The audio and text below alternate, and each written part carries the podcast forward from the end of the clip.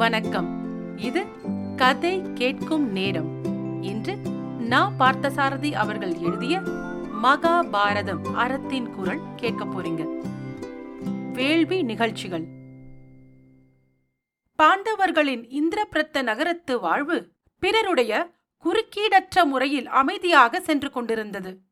ஒற்றுமையாக வாழ வேண்டிய அவசியத்தை விவரிப்பது போல விளங்கியது சகோதரர்கள் ஐவருக்கும் இடையே நிலவிய மாறுபாட்டில்லாத அன்பு. சொந்த வாழ்விலும் அன்பை செலுத்தி அன்பை பெற்று அன்பு வாழ்வு வாழ்ந்தார்கள். அரசியல் வாழ்விலும் அன்பால் ஆண்டு அன்பை பரப்புகின்ற சிறந்த நெறியை மேற்கொண்டார்கள். எத்தகைய உயர்வு தாழ்வு ஏற்பட்டாலும் நன்றி மறவாத உள்ளம் சிலருக்கு இருக்கிறது. பிறர் தமக்கு செய்த உதவியை எண்ணி எண்ணி அதற்கு கைமாறு செய்யும் வாய்ப்பை எதிர்பார்த்திருக்கும் அத்தகையவர்களது உள்ளம் தெய்வத்தை விட உயர்ந்தது. காண்டவம் தீப்பட்டு அழிந்தபோது அர்ஜுனனுடைய உதவியால் அங்கிருந்து தப்பி உயிர் பிழைத்தவர்களின் மயன் என்னும் தேவதச்சனும் ஒருவன் என்பதை முன்பே அறிந்தோம். இந்த தேவதச்சனுக்கு ஓர் ஆவல். தன் உயிரை காப்பாற்றி உதவியவனுக்கு என்றென்றும் மறக்க முடியாத கைமாறு ஒன்றை செய்ய வேண்டும் என்பதே அந்த ஆவல். ஆவலை நிறைவேற்ற வேண்டுமென்று இவன் மனம் விரைந்தது. தன் விருப்பத்தை அர்ஜுனனிடமும் மற்ற பாண்டவர்களிடமும் கூற வேண்டுமென்று கருதி இந்திரபிரத்த நகருக்கு புறப்பட்டு வந்தான் அவன். தன் வேண்டுகோளை பாண்டவர்களிடம் வெளியிட்டான். காண்டவத்தில் எரிந்து நீராய் இறந்து போயிருக்க வேண்டிய என்னை உயிரோடு காப்பாற்றி உதவினீர்கள். கைமாறு செய்து திருப்தி கொள்ள முடியாத அளவு உயர்ந்தது உங்கள் உதவி. ஆனால் என் இதயத்துக்கு நன்றியை நான் எந்த வகையிலாவது செலுத்தவில்லையானால் நிம்மதியும் திருப்தியும் இன்றி எனக்குள்ளேயே குழம்பும்படியாக நேரிட்டுவிடும். உங்களைப் போலேவே பிறரைப் பற்றியும் சிந்தித்து அவர்கள் நலனுக்காக உதவும் பண்புடையவர்கள் நீங்கள். சிற்பக்கலையில் நல்ல பழக்கமுள்ளவன் யான்? கலைஞர்களெல்லாம் கண்டு அதிசயிக்கும்படியான ஓர் அழகிய மணிமண்டபத்தை உங்களுக்கு நான் கட்டித் தருகிறேன். எலியனுடைய நன்றியின் சின்னமாக நீங்கள் அந்த மண்டபத்தை ஏற்றுக்கொள்ள வேண்டும். மண்டபம் அமைப்பதற்குரிய பொருள்கள் யாவும் ஓர் இடத்தில் மறைந்து கிடக்கின்றன. முற்காலத்து அரசன் ஒருவனால் புதைக்கப்பட்டுள்ள பொருள்கள் அவை. விடபருவன் என்ற அசுரக்குலத்து பேரரசன் ஒருவன் தனது அரும்பெரும் முயற்சியாலே ஈட்டிய பொருள்களையெல்லாம் எவரும் அறியாத வண்ணம் பிந்து என்னும் பொய்கையில் மறைத்து வைத்துள்ளான். அவன் இறந்த பிறகு அந்த பொருட்கள் எவராலும் பயன்படுத்தப் பெறாமல் அப்படியே மறைந்து கிடக்கின்றன. அந்த பொருள்களை எடுத்து வந்துவிட்டால் கட்டப்போகிற மணிமண்டபத்தை மிக உயர்ந்த முறையில் கட்டிவிடலாம். அவற்றை எடுத்து வருவதற்கு மட்டும் உங்கள் உதவி எனக்கு வேண்டும். மயனுடைய நன்றியுணர்ச்சியும் கலங்கமற்ற அன்பும் பாண்டவர்களுக்கு வியப்பையும் மகிழ்ச்சியையும் அளித்தன. மணிகளையும் அருமையான பல பொருள்களையும் உள்ளடக்கிய விடுபரவனின் மறைந்த செல்வத்தை கொண்டு வருவதற்கு தங்கள் உதவி பூரணமாக உண்டு என்று வாக்களித்த தருமன் உடனே தனது வீரர்களை அழைத்து வர செய்தான். ஆற்றலும் செயல்திறனும் மிக்க வீரர்கள் பலர் அழைத்து வரப்பட்டனர். விடுபருவனுக்கு சொந்தமான பிந்து என்னும் பொய்கையில் மறைந்திருக்கும் நிதிகள் யாவற்றையும் கண்டுபிடித்து விரைவில் கொண்டு வாருங்கள் என்று தருமன் அவர்களுக்கு கட்டளை பிறப்பித்தான். வீரர்கள் சென்றனர். மயனுக்கு திருப்தி ஏற்பட்டது. கட்டளையை மேற்கொண்டு சென்ற வீரர்கள் மிக விரைவிலேயே பொய்கையில் மறைந்திருந்த பொருள்களையெல்லாம் திரட்டிக் கொண்டு வந்து சேர்ந்தனர். பொருள் வந்து சேர்ந்ததும் மயன் மண்டபம் கட்டுகின்ற வேலையை தொடங்கினான். அதிவேகமாக உயர்ந்த சௌந்தரியங்களை சிருஷ்டிக்கும் திறன் படைத்த அந்த தெய்வீக கலைஞன் பதினான்கே நாட்களில் கண்ணை கவரும் அழகோடு மண்டபத்தை கட்டி முடித்து விட்டான் வீமனுக்கு ஓர் கதாயுதத்தையும் அர்ஜுனனுக்கு ஓர் வலம்பூரி சங்கையும் மயன் தன் அன்பளிப்பாக அளித்தான். அவனுடைய நன்றி நிறைவேறிவிட்டது. அந்த மகிழ்ச்சியுடன் பாண்டவர்களை வணங்கி விடைபெற்று சென்றான் அவன். மயன் இவ்வாறு மண்டபத்தை அமைத்துக் கொடுத்துவிட்டு சென்ற சில நாட்களில் நாரத முனிவர் இந்திரபிரத்த நகரத்துக்கு விஜயம் செய்தார். பாண்டவர்கள் ஐவரும் அவரை வரவேற்று புதிய மண்டபத்தை காண்பித்தனர். சிறந்த அமைப்பினாலும் உயர்ந்த பொருள்களாலும் ஈடு இணையற்று விளங்கிய அந்த மண்டபம் நாரதரை பெரிதும் கவர்ந்துவிட்டது பாண்டவர்களையும் மயனையும் பெரிதும் பாராட்டினார். பாண்டவ சகோதரர்களே இந்த நிகரற்ற மண்டபத்தை பெற்ற நீங்கள் இதை கொண்டு நிறைவேற்ற வேண்டிய காரியம் ஒன்று உண்டு. உங்களைக் கொண்டு ராசசூயம் என்ற பெரு வேள்வியை செய்ய வேண்டும் என்று உங்கள் தந்தையாகிய பாண்டு பல நாளாக கருதியிருந்தான். ஆனால் தீவினை வசத்தால் அந்த கருத்து நிறைவேறுவதற்குள்ளேயே அவனுக்கு மரணம் நேரிட்டு விட்டது. இப்போது நீங்கள் அமரரான உங்கள் தந்தையின் அந்த வேண்டுகோளை நிறைவேற்றிவிட வேண்டும். உங்கள் தந்தையின் ஆன்மா திருப்தியடையும்படியாக நீங்கள் இந்த கணத்தில் இருந்தே ராசசூய வேள்விக்கான முயற்சியில் ஈடுபடுங்கள். நாரத முனிவரின் வேண்டுகோளுக்கு ஒருங்கு இணங்கினர் ஐவரும். முனிவர் உவகையோடு சென்றார். நாரத முனிவருக்கும் பாண்டவர்களுக்கும் இந்த உரையாடல் நிகழ்ந்தபோது கண்ணபிரான் உடனிருந்தார். முனிவர் செல்கின்ற வரை அமைதியாக பேசாமல் இருந்த கண்ணபிரான் அவர் சென்ற பின்பு பாண்டவர்களிடம் வேறு ஓர் யோசனையை கூறினார். வேள்வியை தொடங்குவதற்கு முன்னால் அதற்கு ஏற்படுகின்ற எதிரிகளை முன்பே உணர்ந்து தொலைக்க முயல வேண்டும். சராசந்தன் என்றோர் அரக்கர் குல மன்னன் இருக்கிறான். மனிதர்களைக் கொண்டு செய்யும் நரமேத யாகம் என்ற வேள்வியை செய்வதற்காக ஒரு பாவமும் அறியாத அரசர் பலரை சிறையில் அடைத்து வைத்திருக்கிறான். ஆற்றல் மிக்க மன்னர்கள் கூட அவனுக்கு பயந்து அடிபணிகிறார்கள். அவ்வளவு பயங்கரமான அந்த அரக்கர் குல மன்னனை முதலில் நாம் அழிக்க வேண்டும். இல்லையென்றால் நமது வேள்விக்கு அவனால் பெரிய இடையூறு நேர்ந்தாலும் நேரலாம். கண்ணபிரான் இவ்வாறு கூறி நிறுத்தவும் தருமன். அப்படியானால் அந்த அரக்கனை சாமர்த்தியமாக கொள்ளும் வழியை தாங்களே கூறியருள வேண்டும். தங்கள் யோசனையின்படி நாங்கள் நடப்போம் என்று வேண்டிக் கொண்டான். தருமா அவனை அழிப்பதற்கு எளிமையான வழியை ஏற்கனவே நான் கண்டுபிடித்து வைத்துள்ளேன். நானும் வீமனும் அர்ஜுனனும் சராசந்தனின் கோட்டைக்கு மாறுவேடத்தில் அந்தணர்களைப் போல செல்கின்றோம். அவ்வளவு சுலபத்தில் முடிந்து விடுமா வீமன் ஒருவன் போதுமே சராசந்தனை கொள்வதற்கு நல்லது அப்படியானால் போய் வெற்றியோடு திரும்பி வாருங்கள் தருமன் சம்மதித்தான். வீமன் அர்ஜுனன் கண்ணபிரான் மூவரும் தோற்றத்தை மாற்றிக்கொண்டு புறப்பட்டனர். சராசந்தனின் தலைநகருக்குப் பெயர் கிரிவிரச நகரம். வலிமையான அரண்களாலும் தகர்க்க முடியாத பாதுகாப்பினாலும் சிறந்தது அந்த நகரம். சூதுவாதறியாத அந்தணர்களைப் போல சென்றிருந்ததனால் சராசந்தனின் கோட்டைக்குள் சுலபமாக நுழைய முடிந்தது அவர்களால்.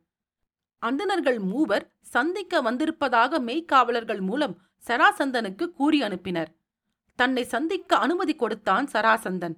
வீமன் முதலிய மூவரும் சென்றனர். சராசந்தன் அவர்களை அன்போடு வரவேற்று அமர செய்தான். அந்தணர்களை உற்று பார்த்தான். ஆட்களை ஒருமுறை கூர்ந்து நோக்கியவுடனே அவர்களை இன்னார் என்று எடை போட்டு நிர்ணயித்து விடுகிற ஆற்றல் பொருந்தியவை அவனது கண்கள். வீமன் முதலியவர்கள் சராசந்தனை ஏமாற்றுவதற்காக வேறொருவில் வந்தார்கள். ஆனால் சராசந்தன் அவ்வளவு சுலபத்தில் ஏமாறி விடுகிறவனா என்ன? அவனுடைய மதிநுட்பம் அவனுக்கு உதவி செய்தது. எதிரே அமர்ந்திருப்பவர்கள் போலி அந்தணர்கள் என்பதை அவன் அறிந்து கொண்டு விட்டான். மூவரும் அந்தனருக்குரிய உருவத்தை கொண்டிருந்தாலும் அவர்கள் தோள்களில் தென்பட்ட வில் தழும்புகள் அவர்களை காட்டிக் கொடுத்து விட்டன. அந்தணர்கள் தோளில் வில் தழும்பு இருக்க வேண்டிய அவசியமில்லை அல்லவா இவர்கள் மூவரும் சக்திரியர்களே ஏதோ ஒரு சூழ்ச்சியின் நிமித்தம் இப்படி தோன்றி நம்மை ஏமாற்ற கருதியிருக்கிறார்கள்.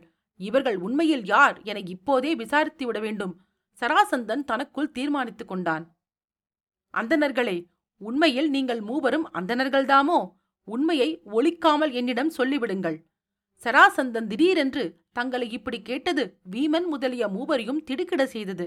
என்ன சொல்வதென்று தயங்கினர். உண்மையை நீங்களாக சொல்லாவிட்டால் நானாக தெரிந்து கொள்ளும் முயற்சியில் ஈடுபட நேரிடும். இனியும் தயங்குவதில் பயனில்லை என்பதை உணர்ந்த கண்ணபிரான் உண்மையை கூறிவிட்டார். நாங்கள் மூவரும் இந்திரபிரத்த நகரில் இருந்து வருகிறோம். உண்மையில் நாங்கள் சக்திரியர்கள்தான். நான் கண்ணன் வீமன் அவன் அர்ஜுனன் மூவரும் மாறுவேடத்தில் இவன் வந்திருக்கிறோம். உண்மை இதுதான். என்ன காரியத்திற்காக இந்த மாறுவேடத்தில் இங்கே வந்தீர்கள்? கிரிவிரச நகரத்தின் அழகை பற்றி கேள்விப்பட்டோம். பார்த்துவிட்டு போகலாம் என்று வந்தோம். கண்ணபிரான் தன்னை சமாளித்துக் கொண்டு இந்த மறுமொழியை கூறினார். சராசந்தன் இடி இடிப்பது போல கை கொட்டி சிரித்தான். யாரை ஏமாற்றலாம் என்று இப்படி பேசுகிறீர்கள் நீங்கள்? உண்மையாக நகரை பார்க்க வந்திருந்தால் ஏன் இந்த மாறுவேடம்? நல்லது. நீங்கள் இங்கே வந்தது ஒரு காரியத்திற்கு நல்லதாக போயிற்று. வெகு நாட்களாக போருக்கு ஆளின்றி தினவெடுத்துள்ளன என் தோள்கள். இப்போது உங்களுடன் போர் புரிவதன் மூலம் அந்த தினவை தீர்த்து கொள்ளலாம் என்றெண்ணுகிறேன். நீங்கள் என்ன நினைக்கிறீர்கள்? உங்களில் என்னோடு போர் புரிய தகுதி வாய்ந்தவர்கள் யார்? ஏன் நாங்கள் மூவருமே போருக்கு தயாராக இருக்கிறோம். இல்லை இல்லை முடியாது.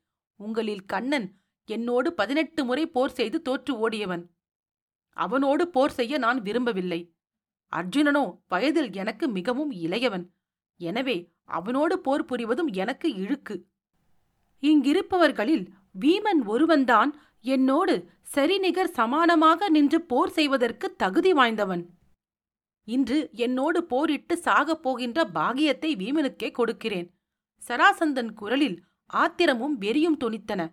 வீமனும் தானும் செய்யப் போகின்ற போரின் முடிவு என்ன ஆகுமோ என்று ஒரு வகையான கலக்கமும் அவன் மனதில் நிலவியது.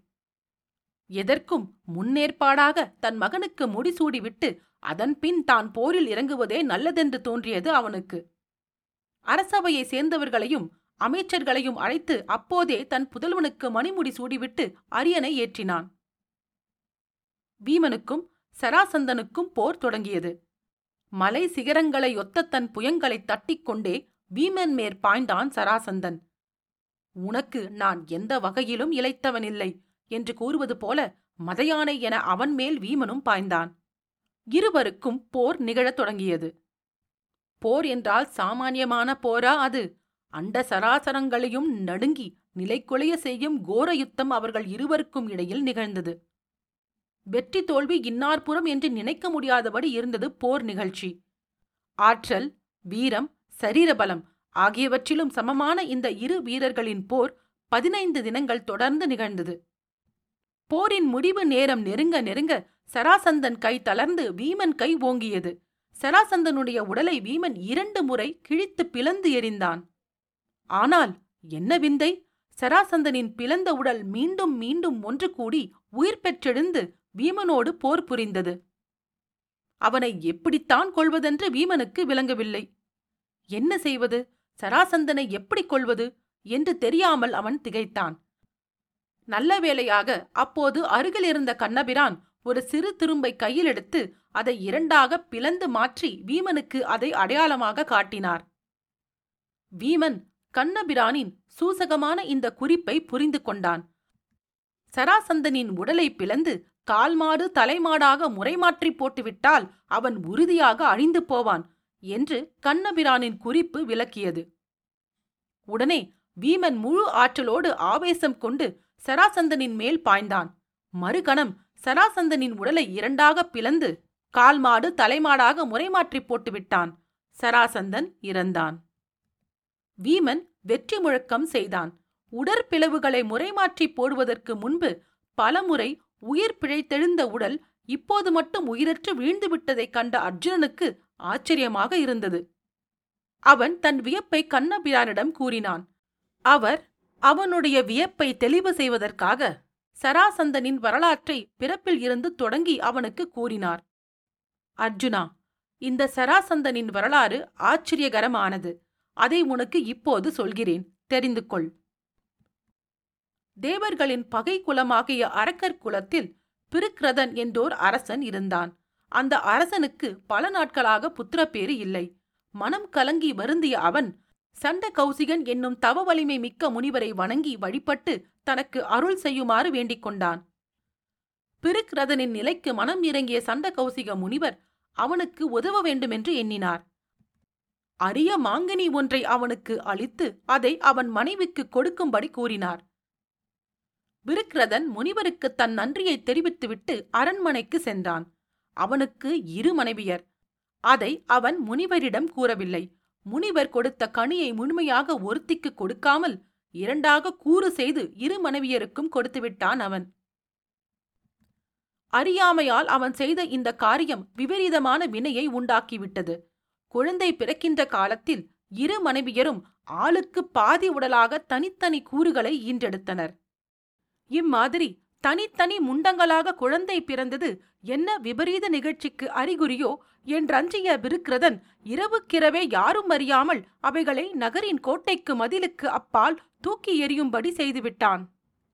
இரவின் நடு சாமத்தில் சரை என்ற அரக்கி கோட்டை மதிர்ப்புறமாக வரும்போது இந்த உடல் கூறுகளை எடுத்து ஒன்று சேர்த்து பார்த்திருக்கிறாள். என்ன அதிசயம்? உடல் ஒன்று சேர்ந்ததோடல்லாமல் குழந்தை உயிர் பெற்று அழத் தொடங்கியது.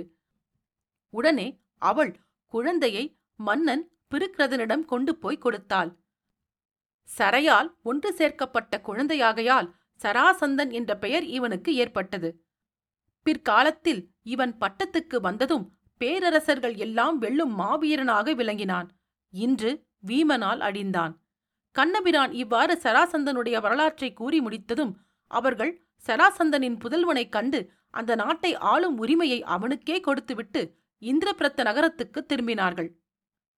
சில நாட்களில் இந்திரபிரத்த நகரத்தில் ராசசூய வேள்விக்குரிய ஏற்பாடுகளும் பூர்வாங்கமான நிகழ்ச்சிகளும் ஆரம்பமாயின. மகாபாரதம் அறத்தின் குரல் வேள்வி நிகழ்ச்சிகள் கேட்டதற்கு நன்றி. இன்னொரு பகுதியில் மீண்டும் சந்திக்கிறேன். நன்றி ராரா.